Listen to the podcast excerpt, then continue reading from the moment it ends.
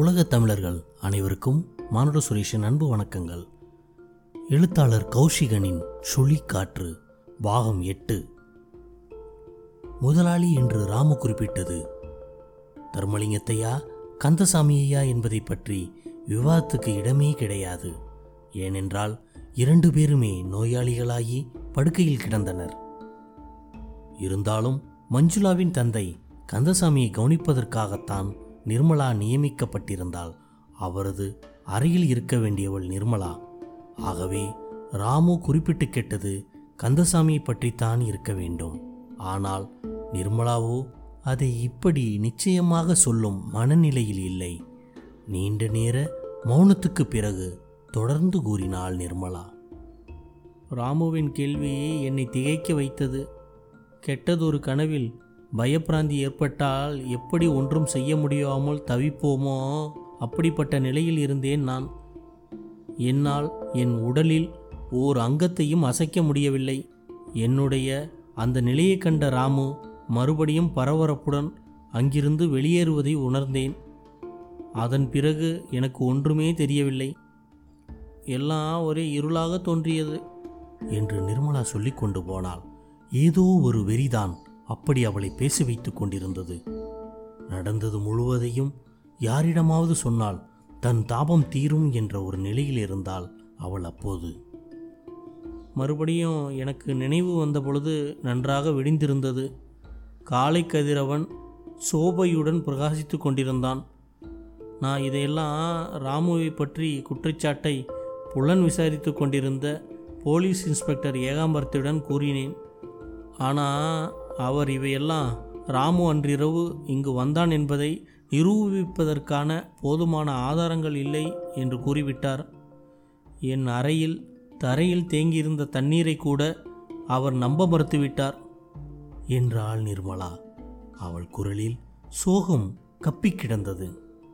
அவளால் பேச முடியவில்லை. குரல் கம்மி விட்டது உன் அறையில் தண்ணீர் தேங்கியிருந்ததா? அது என்ன? என்று கேட்டாள் மஞ்சுளா அவளுடன். தன் உணர்ச்சிகளை நிலைப்படுத்தி கொண்டு நிர்மலா கூறினாள் புயல் வீசிய அன்று மறுநாள் காலை கட்டிலில் படுத்திருந்த நான் கண் விழித்து ஆயாசத்துடன் படுக்கையிலிருந்து தரையிலே காலை வைத்தேன். அப்போது ஜில் என்று கீழே தேங்கியிருந்த தண்ணீரை என் பாதங்கள் ஸ்பரிசித்தன. மழையில் நனைந்து ஒருவர் சொட்ட சொட்ட என் கட்டிலில் அருகே சிறிது நேரம் நின்றிருந்தால் எப்படி அங்கு நீர் தேங்கியிருக்குமோ அப்படி தண்ணீர் தேங்கி நின்றது அங்கு. உடனே முதல் நாள் இரவு மயங்கிய நிலையில் நாம் கேட்ட குரல்கள் உணர்ந்த ஸ்பரிசங்கள் எல்லாம் புகைப்படலம் போல என் நினைவுக்கு வந்தன என்றாள் நிர்மலா. அப்படியானால் ராமுவே தான் அதில் சந்தேகமில்லை. அப்பாவின் உத்தரவுப்படி அவன் அங்கிருந்து கிளம்பி வந்திருக்கிறான். வழியில் புயல் பலமாயிருக்கிறது. அப்படி இருந்தும் அவன் தன் பிரயாணத்தை நிறுத்தவில்லை. புயலில் சிக்கி நனைந்தபடியே நள்ளிரவில் இங்கு வந்து சேர்ந்திருக்க வேண்டும். வந்தவன் நேரே அப்பாவின் அறைக்கு போய்விட்டு உன்னை பார்க்க வந்திருக்க வேண்டும் என்று படபடத்தாள் மஞ்சுளா. ஆனால் இதை யாரும் நம்ப தயாராக இல்லையே மஞ்சுளா. அன்று அவர் என்னை உலுக்கி எழுப்பியதுமே எனக்கு விழிப்பு வந்திருக்குமானால் இந்த விபரீதங்கள் ஏதும் நடந்திருக்காதோ என்று கூட நான் நினைக்க வேண்டியிருக்கிறது. ஒருவேளை அன்றிரவு உன்னை எழுப்பியது என் சிற்றனையாக இருக்கலாமே என்றாள் யோசனையுடன் மஞ்சுளா. உன் சித்தியும் அதைத்தான் கூறுகிறாள். உன்னை வந்து இரண்டு முறை உசுப்பி எழுப்பியது நான் தான் என்று. ஆனால் எனக்கென்னவோ அந்த மழை தண்ணீரில் கனவில் கேட்டது போன்ற அந்த குரல் எல்லாம் அது கட்டாயம் ராமுவே தான் என்று தோன்றுகிறது. நள்ளிரவில் புயல் உக்கிரமான கட்டத்தை அடைந்தபோது உன் அப்பாவின் நிலை ரொம்ப மோசமாகிவிட்டதாம். தன்னால் சமாளிக்க முடியாது என்று என்னை வந்து எழுப்பினாராம். ஆனால் நான் எழுந்திருக்கவில்லை என்று சொல்கிறாள் உன் சித்தி. நான் எழுந்திருக்காத நிலையில் டாக்டர் ஈஸ்வரனுக்கும் போன் செய்தாளாம். ஆனால் அவரும் வரவில்லை. புயல் காரணமாக இருக்கலாம். ஆகவே உன் சித்திக்கு டாக்டர் ஈஸ்வரன் மீது கடுங்கோபம் வந்துவிட்டது.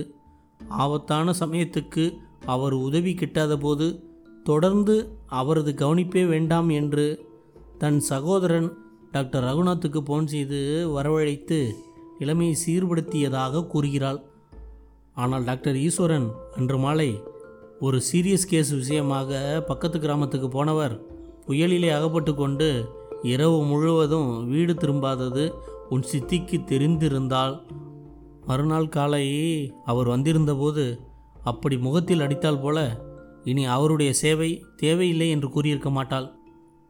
தெரிந்தும் அப்படி கூறினால் அதை அநாகரிகம் என்றோ அகம்பாவம் என்றோ தான் கூற வேண்டும்.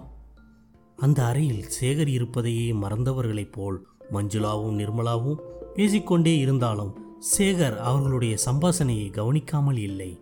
நிர்மலா கூறிய விஷயங்கள் அப்படி ஒன்றும் அலட்சியப்படுத்துவையாக இல்லையே. உன்னிப்பாக கேட்டு வந்த அவன் கவனம் சட்டென்று திரும்பியது. எதையோ கண்டவன் போல் விருட்டென்று எழுந்தான்.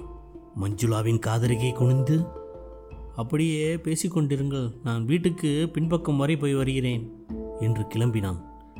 கோபால் இன்னும் குளியலை முடித்துக்கொண்டு வரவில்லை.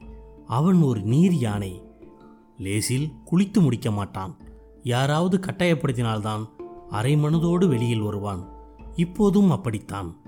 அவன் பாத்ரூமை பார்த்தபடி உல்லாசமாக ஷவரின் அடியில் நின்று கொண்டிருக்கும் காட்சி சேகரின் மனக்கண்ணில் தெரிந்தது. அப்படியானால் அது யார்? அவன் கேட்ட அந்த காலடி ஓசை யாருடையது? சிந்தனையோடு நடந்தான் சேகர். சேகர் ஓசையின்றி வீட்டின் பின்பக்கம் சென்றான். கோபால் குளிக்கும் சத்தம் கேட்டது. பாத்ரூமின் கொள்ளைப்புற கதவை சாத்தாமல் திறந்திருந்தான். வெளியில் வந்தான். வெளியே இருள் கனத்து கிடந்தது. ஆனால் அந்த இருளிலும் அவன் கண்கள் ஏதோ ஒரு அசைவை கவனித்தன. அவன் காதுகள் கேட்கக்கூடிய ஓசை உன்னிப்பாக கிரகித்தது. கொல்லைப்புறமிருந்து அப்படியே வீட்டை சுற்றி வர வராந்தா இருந்தது. அந்த வழியே வாசல்புறத்துக்கு வரலாம். அப்படி வரும்போது நடுகாலில் மஞ்சுளாவும் நிர்மலாவும் உட்கார்ந்து உரையாடிக் கொண்டிருப்பது நன்றாக தெரிந்தது. ஜன்னலின் அருகே நின்று அந்நியனைப் போல அவர்களை கவனித்தபோது அவர்கள் பேசுவது அவனுக்கு ஸ்பஷ்டமாக கேட்டது. எதையும் குதறி ஆராயும் அவன் மூளை தீவிரமாக செயல்பட்டது. நிர்மலாவையும் மஞ்சுளாவையும் யாரோ கண்காணிக்கிறார்கள். யார் அது? யாருக்கு அத்தனை அக்கறை? உள்ளம் கேள்விக்குறிகளைப் போட கண்கள் இருளில் எதையோ தேடின.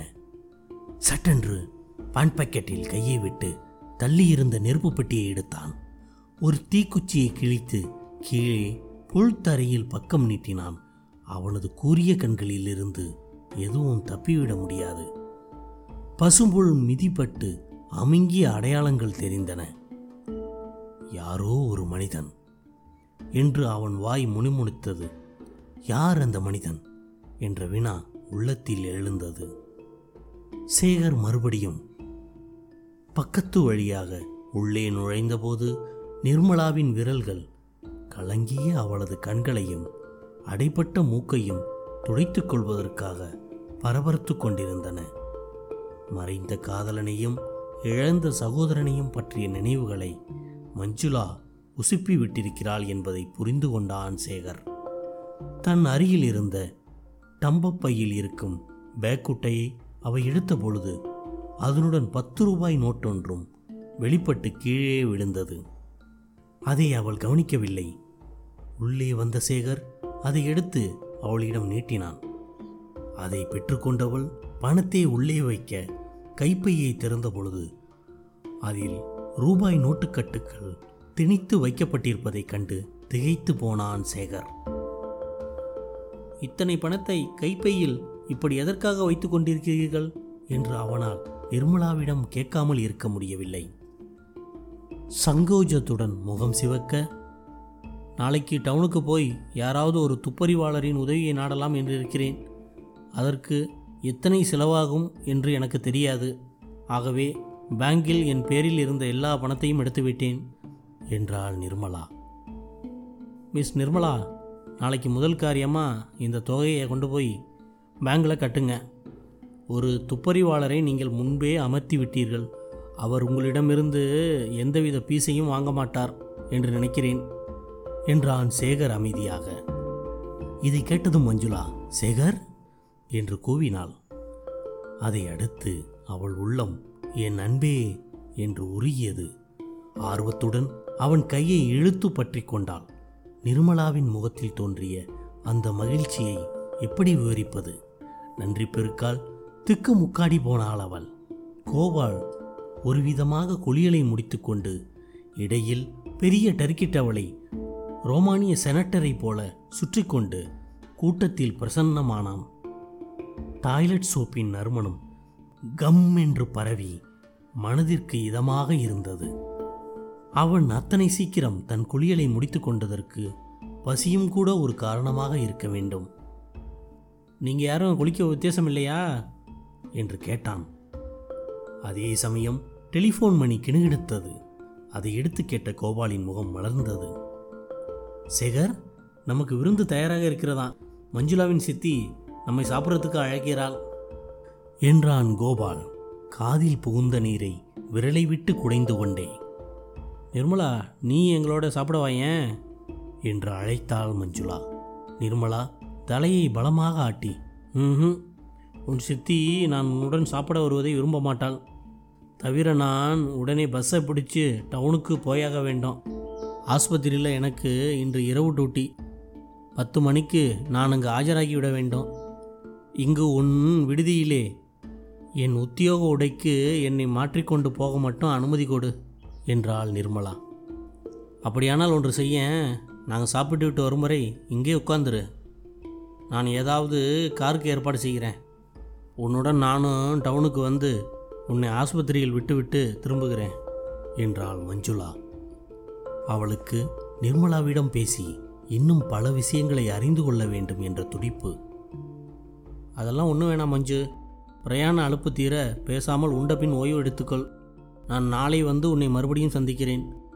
கொஞ்சம் நடந்தால்தான் எனக்கும் இரவு டூட்டிக்கு தெம்பாக இருக்கும் என்று அவளை ஆதாரத்துடன் அணைத்து கொண்டு விடைபெற்றாள் நிர்மலா. சேகரும் மஞ்சுளாவும் கோபாலும் பண்ணை வீட்டுக்கு சென்ற பொழுது அங்கு கோயிலா இவர்களை எதிர்பார்த்து காத்து கொண்டிருந்தாள். இவர்கள் போய் சேர்ந்த ஐந்தாவது நிமிஷத்தில் எல்லோரும் இலையின் முன் உட்கார்ந்து விட்டார்கள். சேகருக்காகத்தானோ என்னவோ ஒரு பெரிய விசாலமான மேஜையில் இலைகள் போடப்பட்டு பரிமாறப்பட்டிருந்தன. கிராமப்புறத்தின் டேபிள் சாப்பாட்டை எதிர்பார்க்காத சேகருக்கு இது ஒரு திகைப்பாக இருந்தாலும் மகிழ்ச்சியையும் கொடுத்தது. அவனுக்கு டேபிளில் சாப்பிட்டுத்தான் பழக்கம். எண்ணி கச்சிதமாக மேஜையின் நான்கு பக்கங்களிலும் நான்கு இலைகள்தான் போடப்பட்டிருந்தன. சேகரும் மஞ்சுளாவும் எதிரெதிராக அமர்ந்து கொண்டார்கள். நர்ஸ் மோகனா தங்களுடன் சாப்பிட கலந்து கொள்ளாதது கோபாலுக்கு ஒரு பெரிய குறையாகத்தான் இருந்தது. இலையில் உட்கார்ந்த நேரத்திற்கெல்லாம் ஒரு மூதாட்டி அங்கு வந்து பதார்த்தங்களுடன் தோன்றினாள். எளிமையான தோற்றம் சாந்தம் தவழும் சிரித்த முகம். அந்த அம்மாளை கண்டதும் மஞ்சுளா காவேரியம்மா என்று தாவி போய் அவளை அணைத்து கொண்டாள். அந்த மூதாட்டி கையில் இருந்த பாத்திரத்தை கீழே வைத்துவிட்டு மஞ்சுளாவை வாஞ்சையுடன் தழுவிக்கொண்டு முகத்தை பிடித்து திருஷ்டி கழித்து தன் நெற்றியில் சொடுக்கி கொண்டாள். சௌக்கியமாமா என்று கேட்டுவிட்டு இவங்க தான் என்னை வளர்த்தவங்க. இந்த பண்ணையில் உள்ளவங்களுக்கு நல்ல சுவையான உணவு வகைகளை தயாரிக்கும் காரியத்தை பல வருஷங்களாக செய்து வருகிறார். என் தாத்தாவுக்கு காவேரியின் கைச்சமையல் இல்லாவிட்டால் ஒன்றுமே ஓடாது என்று சேகருக்கு அறிமுகம் செய்து வைத்தாள். மஞ்சுளாவின் புகழுரைகளினால் காவேரி அம்மாளின் முகம் சிவந்து விட்டது. தலை குனிந்தவாறே இலையில் பரிமாறிவிட்டு வேகமாக உள்ளே போனாள். காவேரி யாரு என்று எண்ணிவிடாதீர்கள். நம்ம வேலப்பனுடைய மனைவியாக்கும் என்று மஞ்சுளா தொடர்ந்து. அதற்குள் காவேரி இலையில் சாதம் பரிமாறிவிட்டு நெய் ஊற்றிவிட்டு போனாள். ஏதாவது பேச வேண்டும் என்பதற்காக என்னவோ கோயிலா லலிதா தூக்கம் வருகிறது என்று சாப்பிடாமல் படுத்து கொண்டு விட்டாள் என்றாள். குழந்தைதானே தவிர நேரமும் ஆகிவிட்டதே என்றாள் மஞ்சுளா. குழந்தைதானே என்று சொல்லில் தெரித்து விழுந்த கேலியை சேகர் மட்டும்தான் அனுபவித்தான். குழந்தையாகவே இருக்கிறாளே என்றுதான் கவலை என்று கோயிலா சொல்லிக் கொண்டிருக்கும் பொழுது காவேரி சமையல் அறையில் இருந்து தலையை நீட்டி யாராவது வெளியே போகிறார்களாம்மா? என்றாள். யாரும் எங்கும் போகவில்லை. இங்குள்ள நம்மை தவிர இந்த வீட்டில் எல்லோரும் தூங்கிக் கொண்டிருக்கிறார்கள் என்றாள் கோகிலா. தென்னண்டை கதவையோ அல்லது மேலண்டை கதவையோ திறக்கும் ஓசை கேட்டது. ஆனால் ஹாலில் விளக்கை போட்டபோது அங்கு யாரையும் காணோம் அதான் கேட்டேன் என்று கூறியபடி உள்ளே போய்விட்டாள் காவேரி. ஆனால் அடுத்த நிமிஷமே மறுபடியும் அங்கே தோன்றினாள். இப்பொழுது அவளிடம் பதற்றம் காணப்பட்டது. அம்மா சமையலறையின் பக்க கதவை யாரோ தட்டுவது போல் இருந்தது. திறந்து பார்த்தால் யாரையும் காணோம். என்றபோது அந்த மூதாட்டியின் உடல் லேசாக நடுங்கிக் கொண்டிருந்தது. நான் தான் சொல்கிறேனே காவேரி இந்த வீட்டில் எல்லோரும் தூங்கியாகி விட்டது ஏதாவது பூனையாக இருக்கும் வீணாக அழட்டிக்கொள்ளாதே என்று கோகிலாவின் குரலில் கண்டிப்பு கலந்திருந்தது. யாரும் இல்லைன்னா பின்ன யாரோ திணறுவது போல சத்தம் கேட்குதே என்று மெதுவாக ஆனால் தனக்குத்தானே கூறிக்கொண்டு காவேரி திரும்பிய போது கோகிலா சட்டென்று காற்றிலே ஏதாவது மரம் அசைந்திருக்கும் என்று அதற்கு காரணம் கூறினான். இல்லைம்மா அந்த சத்தம் அப்படி இல்லை. ஏதோ வினோதமாக ஒரு மாதிரி இருந்தது என்று கூறியபடி காவேரியின் குரலில் அவளது குழப்பமும் பீதியும் நன்கு தெரிந்தன. அதே சமயம் கோகிலா கண்களில் கோபம் பறக்க அவளை பார்த்த பார்வை சேகரால் அந்த முகத்தை கோகிலாவின் அந்த பார்வையை மறக்கவே முடியவில்லை.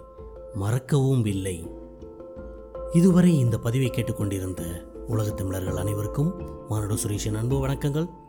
எழுத்தாளர் கௌஷிகனின் சுழி காற்று வளரும். நன்றி வணக்கம் வாழ்க வளமுடன்.